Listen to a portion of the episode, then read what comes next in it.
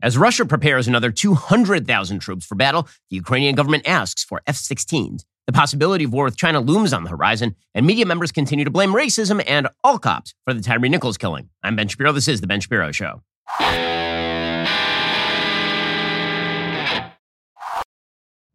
Well, Vladimir Putin is upping the ante in Ukraine. According to the U.S. Sun, Russia is now massing at least 200,000 soldiers for a massive new assault on Ukraine, according to NATO's top official. That'd be NATO Secretary General Jens Stoltenberg. He grimly said there is no sign that Vladimir Putin is preparing for peace. He warned that Russia is preparing for more war ahead of the conflict's first anniversary at the end of February. I think if you had told anybody this conflict would still be going on one year from the date of inception, people would have thought that you were nuts. That is specifically the result of Ukrainian resistance and NATO armaments pouring into Ukraine at an unprecedented rate. All of this comes amid intelligence reports that Putin may be readying for a massive new offensive.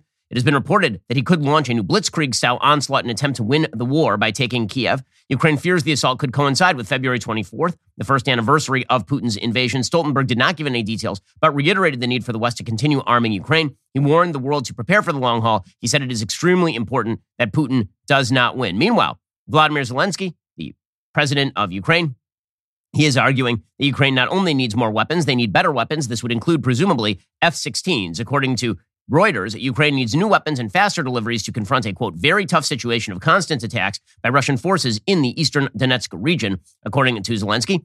He said the situation is very tough. Bakhmut, Vuhledar, other sectors in the Donetsk region, these are, these are constant Russian attacks. These are constant attempts to break through our defenses. He said Russia wants the war to drag on and exhaust our forces, so we have to make time our weapon. We have to speed up events, speed up supplies, open up new weapons options for Ukraine. The General Staff of Ukraine's armed forces said earlier on Sunday its forces repelled an attack near Blahodatny, which is in the eastern part of the Donetsk region, while Russia's Wagner private military group said it took control of the village. Zelensky issued his latest appeal for increased weapons shipments days after Germany and the United States led a list of countries agreeing to supply modern tanks. He's now upping the ante. He is saying that Ukraine needs the U.S. made ATACMS missiles with a range of about 300 kilometers. So far, Washington has declined to supply this. The, the general perspective on Ukraine has been we don't want offensive, uh, offensive operations to move inside Russian borders because once that happens, then you don't know what Russia is going to do. In his latest remarks, Zelensky's Ukraine command was committed to ensuring that our pressure is greater than the occupiers' capacity to attack, and that meant, quote, maintaining the defense support from our partners. Meanwhile, Germany has been warning against an arms race as Ukraine is pushing for more missiles and more jets. German Chancellor Olaf Scholz is warning against that race. He engineered a breakthrough with Joe Biden to send modern tanks to Ukraine earlier this month. He has said that fighter jets is a non starter. He said, I can only advise against entering into a constant competition to outbid each other when it comes to weapon systems. Germany has insisted the country will not be equipping Ukraine with warplanes. Scholz said the question of combat aircraft does not arise at all. The U.S. has not shared any plans to send warplanes. Apparently, NBC News reported a little bit earlier this month that Biden got angry with the Ukrainian president on a call when Zelensky responded to the latest U.S. announcement of billions in aid by piling on additional requests. Biden apparently has said no to the United States sending F 16 fighter jets to Ukraine. That's according to Arab News. He said on Monday he will not be sending F 16 fighter jets to Ukraine. He said no. Western nations, of course, have been sending upgraded tanks to Ukraine at this time. However, it is worthwhile noting that Poland may, in fact, be cutting some sort of deal with Ukraine to send F 16s to Ukraine. And then, sort of through back channels, those jets would be resupplied to Poland. So it's quite possible that the United States will indirectly be helping to fund the sending of F 16s to Ukraine. They'll just make Poland do it. This would not be the first time this sort of armaments reshipment has happened. Poland has been very friendly towards shipping in more weaponry toward Ukraine because Poland, of course, is under direct Russian threat and has been for centuries at this point. According to thedrive.com, Ukraine says it has received positive signals from Poland that indicate that the NATO country is willing to supply Kiev with the F 16 fighter jets it's long been campaigning to get. Meanwhile, Polish officials have confirmed they could send some of their F 16s to Ukraine, although it would have to be done as part of a coordinated effort with other NATO allies. Moreover, the advanced capabilities of these jets in particular and Poland's own need for them appear to make such a transfer at least questionable. Andrei Yermak is the head of the office of the president of Ukraine, and he put a statement on Telegram saying work on obtaining F 16 fighters continues. We have positive signals from Poland, which is ready to pass them on to us in coordination with NATO. Says tanks, fighter jets, a great combination for turning Russian enemies into fertilizer. Polish Prime Minister Mateusz Morawiecki said in a press conference, we will act in full coordination here, presumably with the rest of NATO. The Polish prime minister said the country would be open to providing Ukraine with F 16s, provided a more comprehensive framework deal was set up and then approved, which would presumably amount to the West resupplying Poland. So instead of directly, I don't know how that is any better, by the way. In situations like this, trust is at a low ebb, but there's one situation where you do need to trust somebody, and that is with your internet data. Now, you can't trust your ISP with your internet data. It's not possible because they're using that internet data to make money off of you. They take all that data, they sell it to advertisers, and now your data is out there, or there are hackers who are out there trying to grab your data, like your credit card numbers and all the rest. This is why I use ExpressVPN. I trust them to keep me private online. ExpressVPN is the best VPN on the market, and here is why. ExpressVPN does not log your online activity to sell it off to advertisers. ExpressVPN engineered a new VPN protocol to make user speeds faster than ever. It never slows my connection. And ExpressVPN is incredibly easy to use. You don't need any technical skills to get set up. I love ExpressVPN because you push one button and now it's installed. You hit the button again and now you are activated and protected. Protect yourself with the same VPN I use and trust. Visit expressvpn.com slash Ben right now. Find out how you can get three months for free. That is expressvpn.com slash Ben, expressvpn.com slash Ben to learn more. I've been using ExpressVPN for years to protect my online activity. I run an internet company. You should do the same. Check them out over at expressvpn.com slash Ben to learn more. We'll get to more on this in just one second. First, when we say something is free, it should mean, you know, free. No strings attached, no hidden costs, no fine print to decipher. When you switch to Pure Talk today, you'll get a free Samsung 5G smartphone. There's no four line requirement, no activation fee, just a free Samsung that's built to last with a rugged screen, quick charging battery, and top tier data security. Qualifying plans start at just 35 bucks monthly for unlimited talk, text, 15 gigs of data, and a mobile hotspot. Pure Talk gives you phenomenal coverage on America's most dependable 5G network. It's the same coverage you know and love, but for half the price of the other guys. Pure Talk saves the average family almost $1,000 a year. Plus, with Pure Talk, you know you're spending your hard earned money with a company that aligns with your values. Let Pure Talk's expert U.S. customer service team help you make the switch today. Head on over to puretalk.com slash Shapiro. Claim eligibility for your free brand new Samsung 5G smartphone. Start saving on wireless today. Again, go to puretalk.com slash Shapiro and switch to my cell phone company. I've been using Pure Talk myself for years at this point. They are excellent. They've got great coverage and they don't hate your guts. Go to puretalk.com slash Shapiro and switch on over. Okay, so the question is what the hell is going to be the end of all of this? Right now, all of the interests are aligned for a prolonged war. All of them. This is a basic prisoner's dilemma. So, for folks who are not familiar with game theory, game theory is basically a way of trying to decipher how two parties are going to act when they are in conflict. And there's a, a very famous sort of mental exercise called the prisoner's dilemma that really applies here. The prisoner's dilemma is taken from a situation in which two people are arrested for a crime. We know that they are in cahoots with one another. And the idea is how do we get one of them to confess or both of them to confess? So you put them in separate rooms and then you offer them a deal. And the deal is basically this you say to each one of them, if you guys both stay silent, then you will get one year in jail. If you, the person in front of me, if you confess and the other guy does not confess, then you will get no jail time, and the other guy will get all the jail time, right? You rat on your buddy, you go free. Your buddy is the one who gets blamed. He's the one who ends up with three years of jail time. If both of you betray one another, then you are both going to end up with two years of jail time because you're both guilty of the crime, right? So if neither of you say anything, then you both get what would be your second best outcome, in which you both serve one year. If both of you stay silent, if you trust your buddy in crime, then you're both going to stay silent. If you betray your friend, but your friend says nothing, then and you take a free ride on your friend. Basically, your friend goes to jail for three years and you go free. And if both of you defect, then you end up both serving a couple of years. So in the prisoner's dilemma, there's something called the Nash equilibrium. The Nash equilibrium is essentially where we assume that the result is going to end up because all of the interests are aligned in favor of that result. In this particular situation, you're going to end up both serving two years because you don't want to be the guy who gets jobbed. You do not want to be the person who ends up staying silent while your friend confesses. If you stay silent while your friend confesses, he goes free and you end up going to jail for three years. So you don't want to be suckered. That's your worst available outcome. So to avoid your worst outcome, you end up confessing. Your friend does the same thing. He ends up confessing also, and you both end up going to jail for two years. Whereas if both of you had stayed silent, presumably both of you would have gone to jail for one year. Okay, the reason that this applies is think about Russia Ukraine. So instead of a situation in which we're talking about confessing or staying silent, we're talking about a situation in which you negotiate a diplomatic solution or you continue to maintain the war. So the worst situation for Ukraine is that you start to make concessions to Russia. Russia continues to press forward with its gains. And so Russia gets everything and you get nothing. That is the worst situation. The same thing is true of Russia. If Russia makes diplomatic noises and starts to make concessions and Ukraine continues to push forward, then Russia ends up in its worst available position.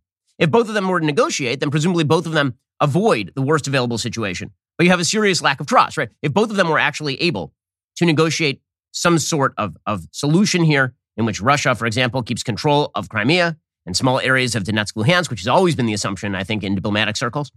If that were to be the solution, that would be the second best solution for both of them, right? Because the worst solution for Kiev is that Russia wins the war, and the worst solution for, for Russia is that Kiev wins the war.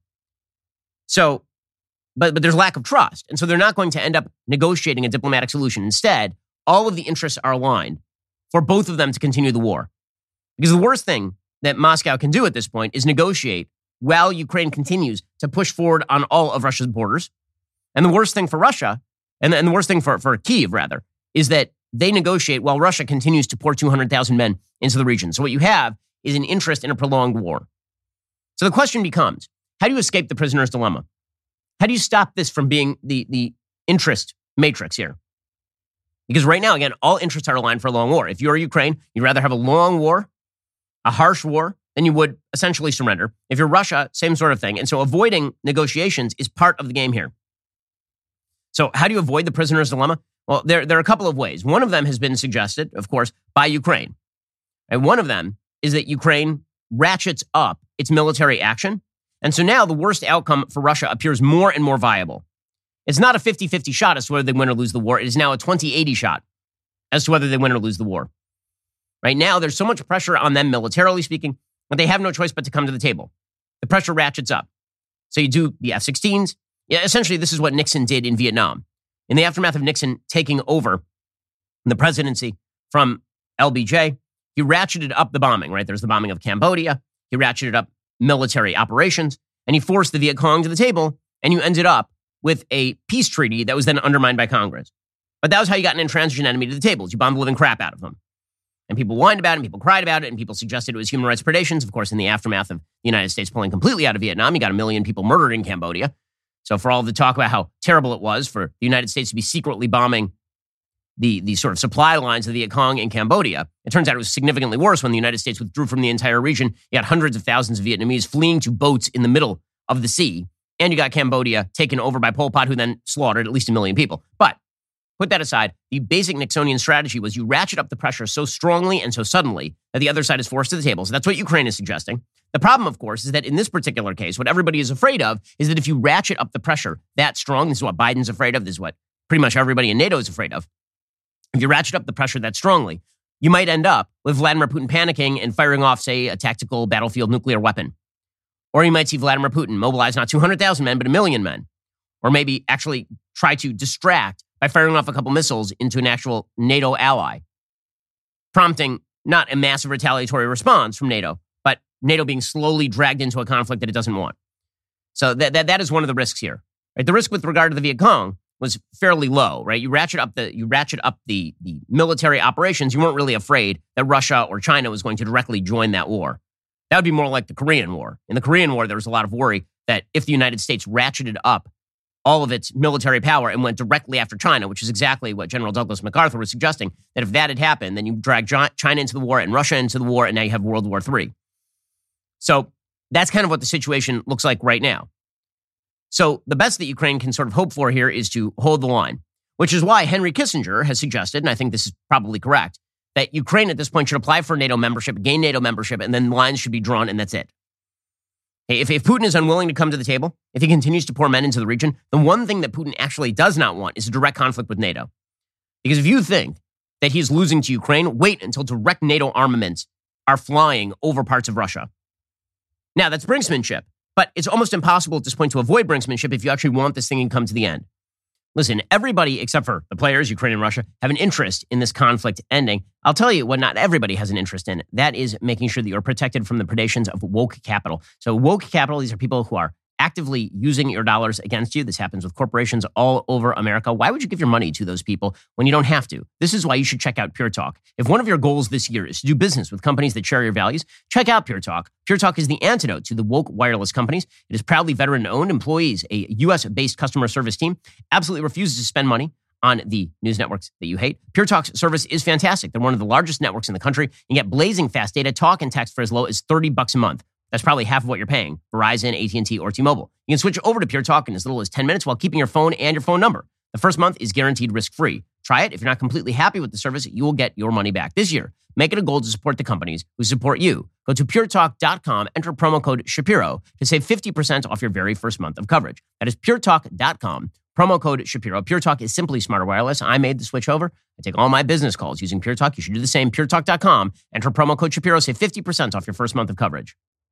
We'll get to more on this in just one second. First, not only do blinds enhance the aesthetic appeal of your home, they also offer practical benefits. By effectively blocking out harmful UV rays, they help protect your furniture and flooring from fading, ensuring your interiors retain their beauty for years to come. Their insulating properties help regulate the temperature inside your home, keeping it comfortable year round while potentially reducing your energy bills. With over 40,000 five star reviews, Blinds.com is the number one online retailer of custom window coverings. You can measure and install them yourself, or have Blinds.com send local professionals to take care of the installation for you. There's no showroom, no retail markets, no matter how many, or installation is just one low cost.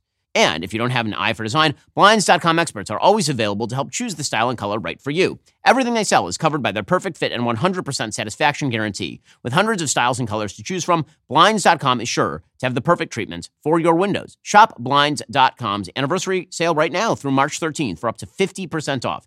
Again, save up to 50% off for limited time at Blinds.com. And when you check out, don't forget to tell them you heard about them at The Ben Shapiro Show. Rules and restrictions may apply. Now, I know that there are a lot of people out there who are sort of suggesting the best thing is for the United States to completely defund Ukraine. The, the best thing is for the United States to get out of this business entirely. And the reality is the United States does have an interest in preventing Moscow from keeping this thing long enough that you end up with a full Vietnam situation in which the Russians just swamp the border and end up taking Kiev after a year of fighting. Which, by the way, it's still quite possible. I mean, Russia has not lost full military capacity.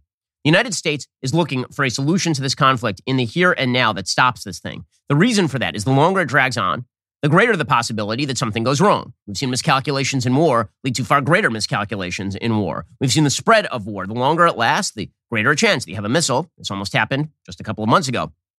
You have a missile fly from soil in one nation to a NATO nation. Right? We saw an actual Russian made missile fired from Ukraine go awry and hit Poland, for example. Now, what if that had come from Russian soil? Then you would have had a serious international problem, obviously. So everybody has an interest in this thing coming to an end, except for the parties who are directly involved in the conflict. So the question becomes how do you actually end the conflict? What Kissinger has suggested, and I think this is probably correct, is that the thing that you need to do right now is say to the Ukrainians, okay, guys, you're not going to get all your territorial ambitions, but you are going to be admitted to NATO. And once you're admitted to NATO, Russia's going to stop this because what Russia does now actually want to do is go to war with full NATO, which, by the way, is true. I mean, if you think that Russia's getting crushed by military tech right now, and that's really the problem. Okay, the material that Russia is bringing to the front in this war is decrepit 1980s, sometimes 1940s equipment is being dragged to the front by the Russian military. It is of no comparison to the Ukrainians. All the talk about Ukraine being overwhelmed militarily, that's true in sort of in certain raw manpower terms. But the fact is that Russia's military tech is really degraded. Russia does not have the sophisticated military tech that we have been providing Ukraine. They don't have the sophisticated microchips. And so they're being essentially destroyed by precision armaments by Ukraine. If you want this thing to end, in other words, what you actually do need to do, presumably, is you need to label Ukraine a, a NATO nation. And now you say to the Russians, okay, guys, this war is over. We're done now. You get to keep this part. You get to keep that part. You get to keep Crimea. And what you get in return, if you're Ukraine, is NATO membership, meaning that the Russians are not going to walk over that border anymore. That's not going to make Vladimir Putin happy but it's also not going to make Vladimir Zelensky particularly happy because he's going to have to give up a bunch of areas that he right now thinks he's capable of gaining back. The other alternatives that are being discussed, by the way, are way riskier. Some of the alternatives that are being discussed right now in actual foreign policy circles is maybe giving Ukraine the power to take Crimea and giving them enough weaponry that they can go into Crimea, which means more war, which means significantly more Russian troops, which means the possibility of a tactical battlefield nuclear weapon because Russia doesn't actually want to lose Crimea Crimea provides its access to a warm water port. And so all of this is to say that something on the ground is going to have to change, or this war is going to continue interminably. If you wish to maintain the gains that Ukraine has seen against Russia, but you also wish to prevent World War III, you have an interest in this thing ending as fast as possible. That means the incentive structure has to change. That prisoner's dilemma has to change. Russia knows right now that if it keeps pressing, keeps pressing its foot to the metal, that eventually maybe the West caves. If, however, Ukraine, as Kissinger suggests, joins NATO, then this thing may, in fact, be a fait accompli. At that point, it's basically over. And so that has been the suggestion. I think that suggestion is probably right.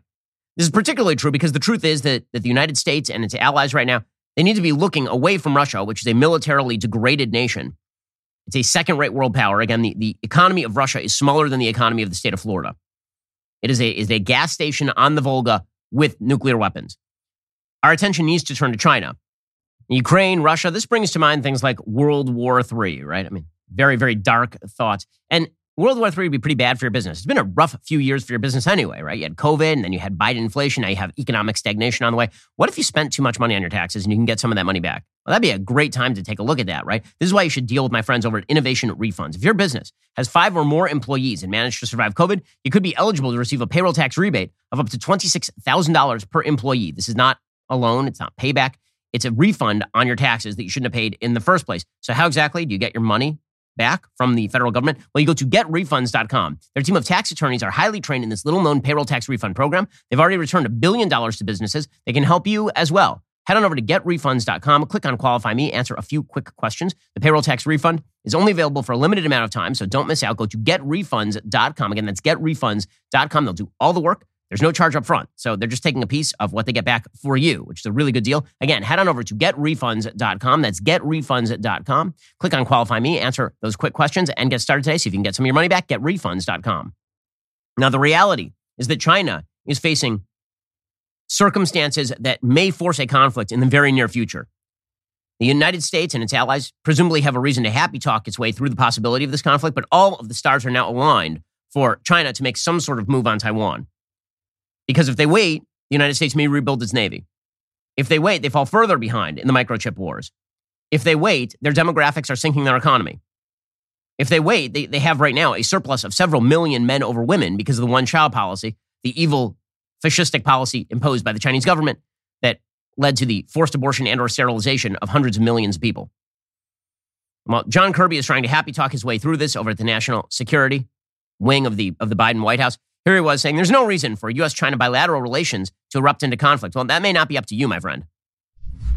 In a new memo, a top U.S. Air Force general is warning of a potential conflict with China now, you know, we've addressed uh, the, the challenges coming out of China here for quite some time. It's uh, very plainly in our national security strategy. It's in the Pentagon's national defense strategy. They call it the pacing challenge. Uh, and we need to make sure that in every sphere of government, we can meet that challenge head on. The president believes that uh, that we are, should be in a competition with China and that should, it should not devolve into conflict. And there's no reason for it to, Wolf. There's no reason for the bilateral relationship, the most consequential bilateral relationship in the world, to sort of erupt into some kind of conflict. Okay, I mean, that's happy talking your way through what, what is actually happening on the ground. According to the Wall Street Journal editorial board, Quote, honesty is not the default policy in Washington these days, so the political and media classes were jolted this weekend by the leak of a private warning by a U.S. general telling his troops to prepare for a possible war with China over Taiwan in two years. Imagine a warrior telling his troops to be ready for war. In an internal memo leaked to NBC News, General Michael Minihan told his troops, quote, I hope I'm wrong. My gut tells me we will fight in 2025.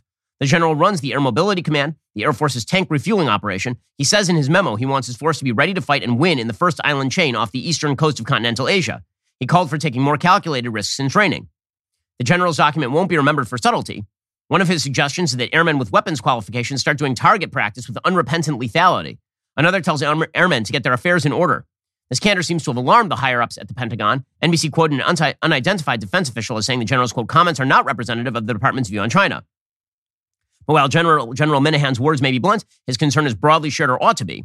U.S. Navy Admiral Phil Davidson told Congress in 2021 he worried China was, quote, accelerating their ambitions to supplant the United States and could strike Taiwan before 2027. General Minihan came to his post after a tour as deputy of Indo Pacific Command. He, like many others, suggested 2025 may be a right moment for Xi Jinping to move. Taiwan and the United States both have presidential elections in 2024. China may see as moments of weakness. No less than Secretary of State Antony Blinken said last year Beijing was determined to pursue reunification with Taiwan on a much faster timeline than it had previously contemplated. Former naval officer Seth Cropsey explained on these pages last week America isn't investing in the ships and weapons stockpiles that would be required to support a long war in the Western Pacific. Such yawning gaps in U.S. preparedness make a decision by Beijing to invade or blockade the democratic island significantly more likely. Preventing a war for Taiwan requires showing Beijing the United States has the means and the will to fight and repel an invasion. This, of course, means forming alliances. It also means doing something that actually the United States should be doing. So, credit to the Biden White House where it is due. The United States is trying to pursue an agreement to open as many as four U.S. military sites at Philippine bases in Washington's latest push to expand its strategic footprint across the region to counter threats from China. Defense Secretary Lloyd Austin is meeting later this week with recently elected Philippine President Ferdinand Marcos Jr. in Manila and hopes to secure the deal, which would rotate groups of U.S. forces to sites in the country, according to U.S. officials. Again, another reason for us to lock down the situation in Taiwan so we can redirect our resources to what appears to be a looming conflict over Taiwan. And again, Taiwan is the single greatest supplier of sophisticated microchips on planet Earth. It is unlikely that there is a full scale invasion of Taiwan. A blockade of Taiwan is significantly more likely in an attempt to force the microchip manufacturers in Taiwan to create sophisticated microchips for the use of China's military, which would dramatically upgrade their military. The major advantage the United States has over China is, of course, not size, it is our technical sophistication in terms of military weaponry. And meanwhile, on the domestic front, the Tyre Nichols case continues apace. The Wall Street Journal reports that three Memphis, Tennessee emergency medical technicians were fired on Monday. Two additional police officers have been relieved from duty as officials continue investigations into the death of Tyre Nichols. The three EMTs were let go after an internal investigation into their actions at the scene of Nichols' January 7th encounter with police following a traffic stop, according to the Memphis Fire Department. The review showed they failed to conduct an adequate patient assessment of Mr. Nichols. The Memphis Police Department said that Officer Preston Hemphill and a second unnamed officer were relieved from duty. The two officers' actions and inaction continue to be the subject of an internal investigation. Police said that Hemphill and the unnamed officer were relieved from duty at the beginning of the investigation. The people who have now been who have now been fired from the force are two of them are black, one of them is white because race is the only concern for our media, apparently. Officer Hemphill, who participated in the initial traffic stop and the use of a taser, will remain on administrative leave pending the outcome of the investigation. The, the use of the taser, by the way, is not obviously the problem with regard to the Tyre Nichols situation. We watched the tape yesterday on the show and we talked about the fact that Tyre Nichols fled on foot as he was leaving. They attempted to tase him. So again, this is this is more reaction, legal reaction to what appears to be an egregious situation. The Memphis Fire Department said on Monday its investigation showed that the three fired EMTs found Nichols handcuffed on the ground and leaning against a police vehicle. Apparently, the department said that they violated numerous MFD protocols and policies. unclear exactly what they were supposed to do at that point or what medical action would have been necessary in order to save Nichols or whether that would have actually materialized in any sort of health change for Nichols. He did die at the hospital of internal injuries, is my understanding. In any case, the media continue on their dual narratives of one, the police are bad, and two, this is all about race. So Sara Haines, the, the, the view is just a repository of all the lowest IQ humans on the planet, apparently. So Sara Haines said that, that we can talk about racism because the race of the officers does not matter. All the officers in this particular case, of course, were black. It is only the race of the victim that matters, which is quite bizarre since if you're going to claim white supremacy, typically white people are supposed to be involved in a claim of white supremacy, but apparently only the victim matters. You can still claim white supremacy so long as the victim is black. It does not matter who killed him. So presumably every gangland violence shooting in Chicago is the result of white supremacy. This is one of these broad arguments that is beautiful for the left because it involves no actual outcome. You don't actually have to achieve a policy solution. You just blame white supremacy out there in the ether for all the bad problems on the ground. And then all of your policy prescriptions magically amount to radical leftist diversity, equity, and inclusion nonsense. Here is Sara Haines saying something very silly. Part of police reform over the years were all these cameras, dash cameras, body cameras. And there is such a casualness to this aggression. And I did watch it because I think you know, people say it was too hard to watch or I couldn't watch it. And I thought that's the least we can do to watch what is going, because I think people have to see it sometimes to maybe be mm-hmm. one. I think there's a lot of people that do realize this is never acceptable, not okay. I think the fact that it was black officers shows it doesn't matter the color of the cop. It's the victim. It's the victim. It's, the victim. And meanwhile, Whoopi Goldberg, she, uh, she of the, the genius sort of sage presence on The View She's like, I'm not saying that maybe white people need to get beaten up for police reform to happen, but maybe white people need to get beaten up for police reform to happen. Okay, so first of all, this is unbelievably stupid. We've seen many, many cases of police brutality against white people. In fact, some of those cases are significantly worse than what we saw with Tyre Nichols. You know, that one case that I mentioned the other day of a white man killed by the police in a in a hotel is a the Daniel Shaver killing of 2016 significantly worse than what we saw with Tyre Nichols. I mean, Tyre Nichols is really, really, really bad. Daniel Shaver is literally on the ground trying to comply with officers' orders and they just murder him. so th- this notion that white people have never been the victims of police violence is absolute bullcrap. It is not true in the slightest. But here is Whoopi Goldberg because, again, everything for Whoopi, just a reminder, Whoopi Goldberg believes that everything in life is racist except Hitler. That is an actual thing that Whoopi Goldberg has said because she believes that when Hitler went after the Jews, the Jews are white, so it was white on white crime, so it wasn't racism. And here's genius Whoopi Goldberg.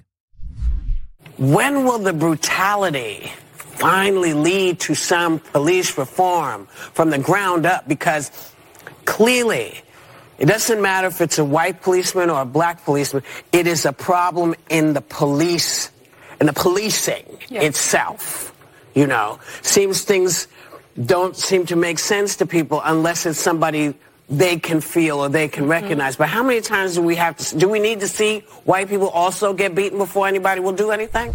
Again, white people get beaten pretty regularly by the cops. I mean, it, the, the, the rate of white people being shot by the officers unarmed, the number of white people shot by officers unarmed is significantly higher than the number of black people shot by officers unarmed every, every year. So Uh, I, I'm not sure what the hell she's talking about, except that everything is always racism, always and forever. Ana Navarro, just to complete our, our round trip of the, of the view. Ana Navarro says people would have done more to help a dog than of, than of Nichols. Again, presumably the idea is because he's black, which is weird since two of the EMTs who have been fired are black the people that came to treat him and didn't treat him, the level of inhumanity in watching this play out, and some of these were reforms. That's the part that people, people would have done more to help a dog out than they did to help Tyre Nichols out, and that is inhumanity. what what I always like about these tapes is we all agree that what we saw was truly egregious, but the more you shout about it on TV, the more credit you get. That seems to be the rule. Again, we can all be outraged, and these people are going to jail. They're all being prosecuted the the the kind of virtue signaling that you see on TV with all these people shedding what I, I imagine are TV tears is is rather egregious. Meanwhile, again, there are two narratives that have emerged for the media from this. One is that all the cops are bad, and so we have to stop policing. And two is that racism is the real problem. So we begin with the first argument, which is that all policing is bad. Professor Alexis Hoag Fordjour of the Brooklyn School of Law, she said, you know, may, maybe a solution here is that police don't actually need to administer stops in basic traffic violations. Uh, no, they do.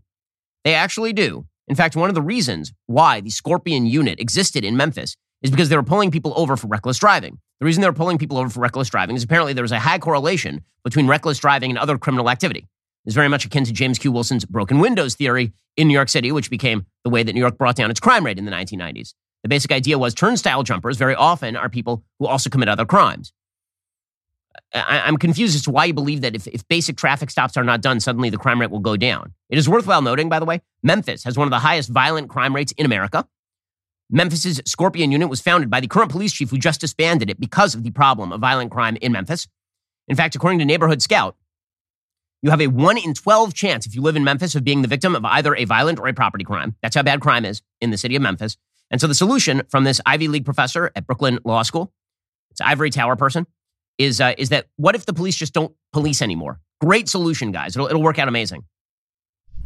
My really strong sentiment is that to decrease violence between law enforcement officials and the public is to decrease the contact and intervention that police have with the public. Fewer traffic stops. Exactly. They don't need to be, police do not need to administer uh, stops in, in basic traffic violations. I know all of us, I can confidently say, have engaged in a minor traffic violation. Mm-hmm. Yes, and, and virtually all of us have gotten a traffic ticket at some point. And you know what all of us don't do?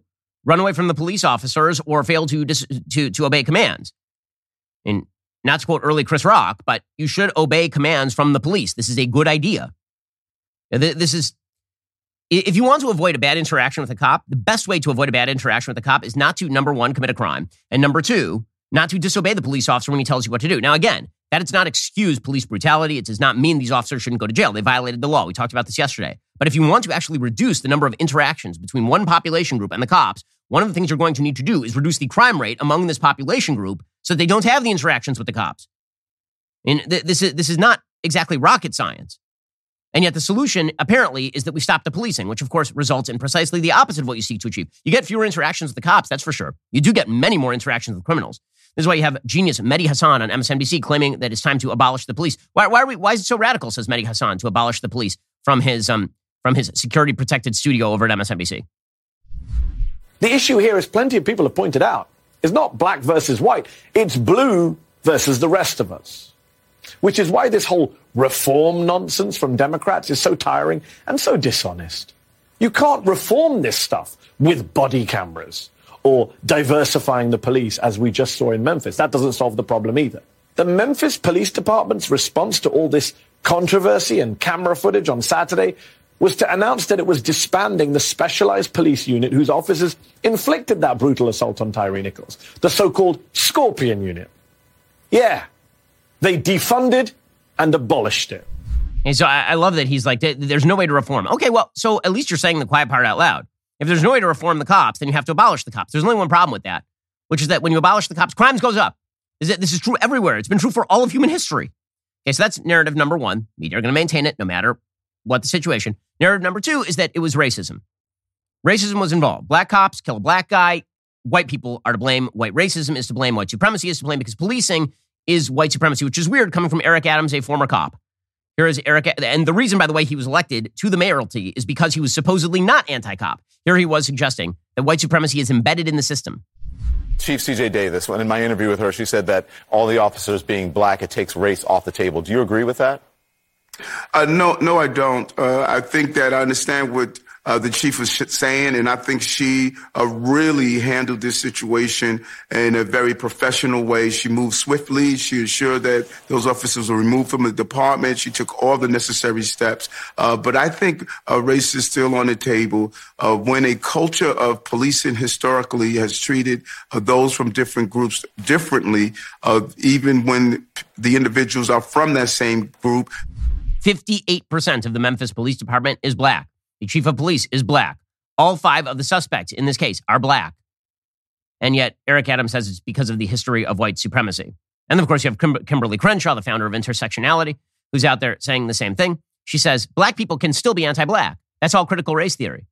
So basically, it's very funny. Atheists often accuse religious people of the God of the gaps. The idea here is that we can't explain something, therefore it's God. The, the, atheists think this is why religious people believe what, what they believe. That, that's not true. Religious people believe that there is a structure to the universe that exists behind all, all of nature, all the rest of it. But the argument of the, of the atheistic left is that religious people believe in a God of gaps. The left believes in a white supremacy of the gaps. No matter what the situation, there's an unfalsifiable thesis, which is that it is white supremacy to blame. And Kimberlé Crenshaw's made a hell of a living off of this garbage. Here she was yesterday it's about the systemic racism that is embedded in this country's history and its institutions, like the police. Why is that such a difficult distinction for so many people to make? well, frankly, Mehdi, this is precisely the question that critical race theorists have been asking since the 70s. It, it, it shouldn't be a surprise to people um, that uh, individual black people can actually do anti-black things. Anyone who knows the history uh, of enslavement, anyone who knows the, the history of policing knows that black people can do anti-black things. So if you are a if you are a police officer who is black, apparently this is akin to being a black person who's complicit in the institution of slavery, according to Kimberlé Crenshaw.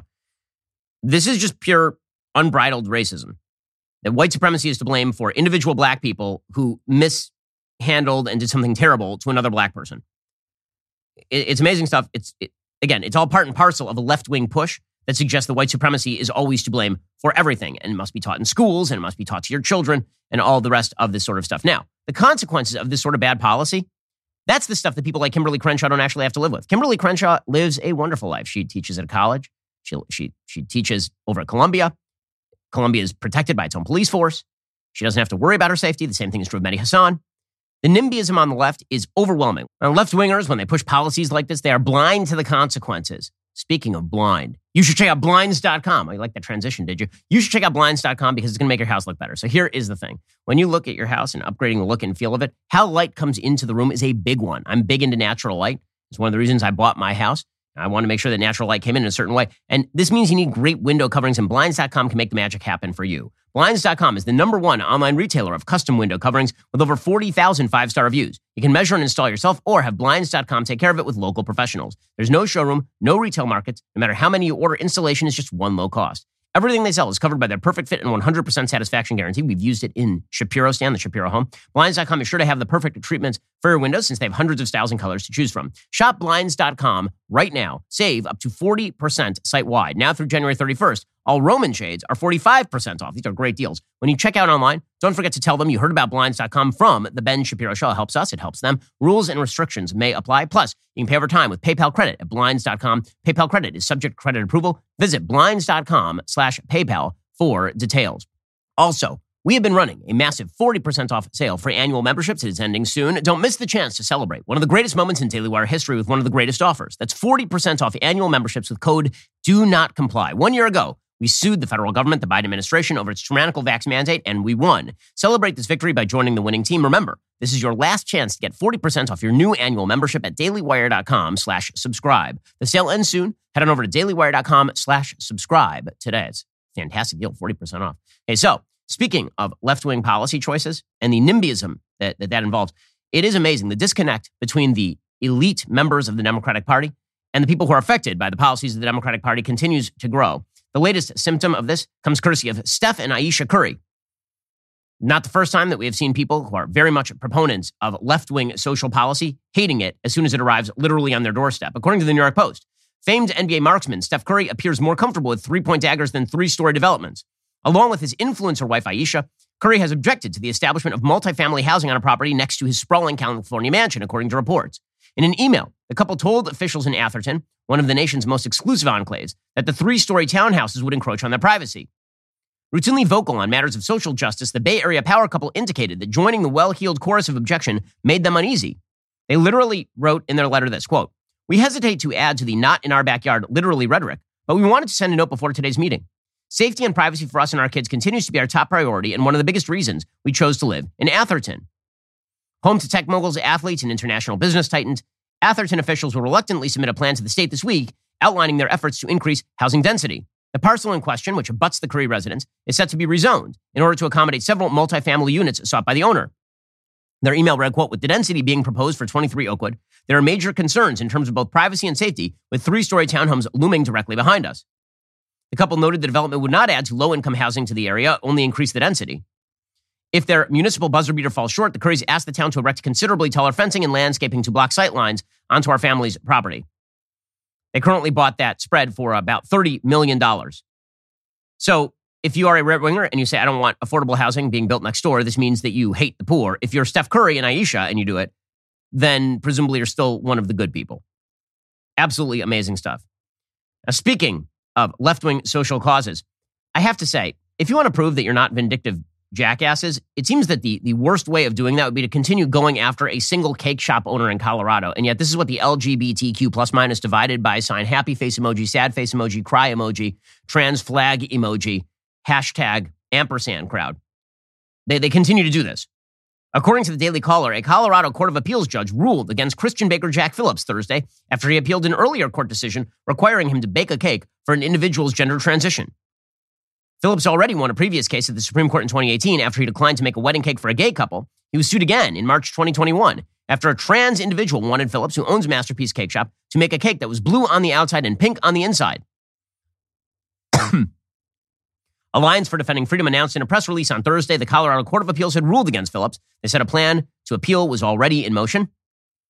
The court determined that Phillips' right to religious freedom did not fall under First Amendment protection.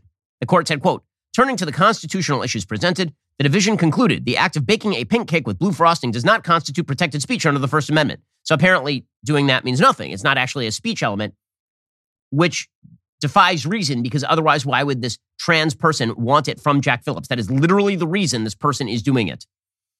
The court says additionally, the division concludes that the CADA's prohibition against discrimination based on a person's trans status does not violate a proprietor's right to freely ex- exercise or express their religion.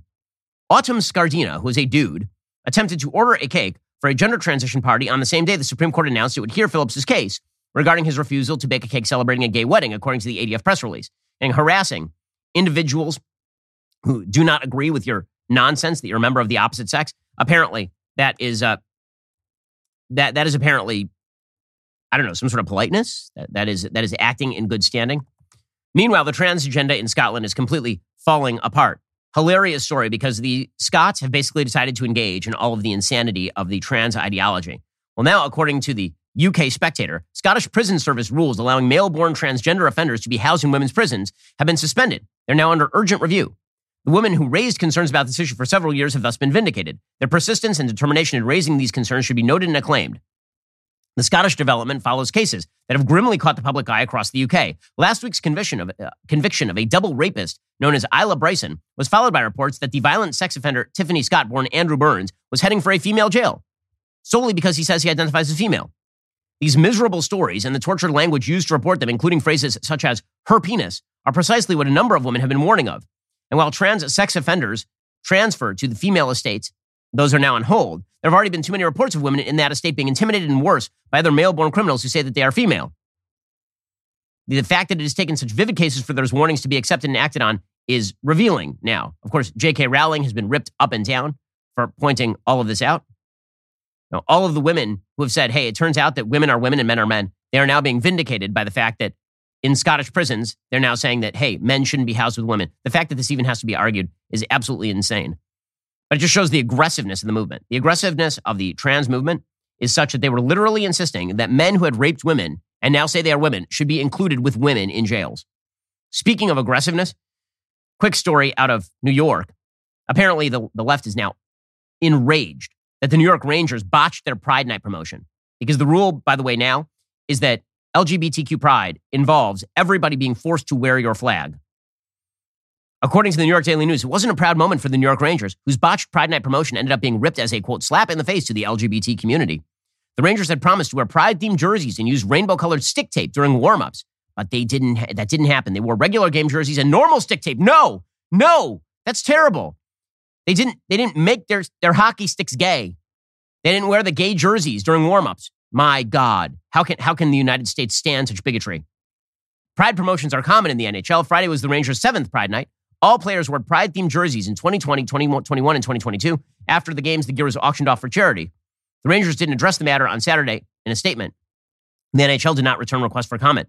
David Kilmnick, the president of the Queens-based LGBT network, said, quote, if the Rangers are saying they're going to be celebrating Pride Night, everyone needs to come out and celebrate. Everyone! Tolerance! Diversity! You will wear the flag and you will love it. Love it. And if you don't, you are a bigot. Oh man, the backlash to this nonsense is going to be so strong, and I am here for it. Alrighty, guys, the rest of the show is continuing right now. You're not going to want to miss it. We'll be getting into cross dressing flight attendants, which is very exciting stuff. Plus, we'll be getting to the Trump DeSantis debate. Is it breaking out? If you're not a member, become a member. Use code Shapiro at checkout for two months free on all annual plans. Click the link in the description and join us.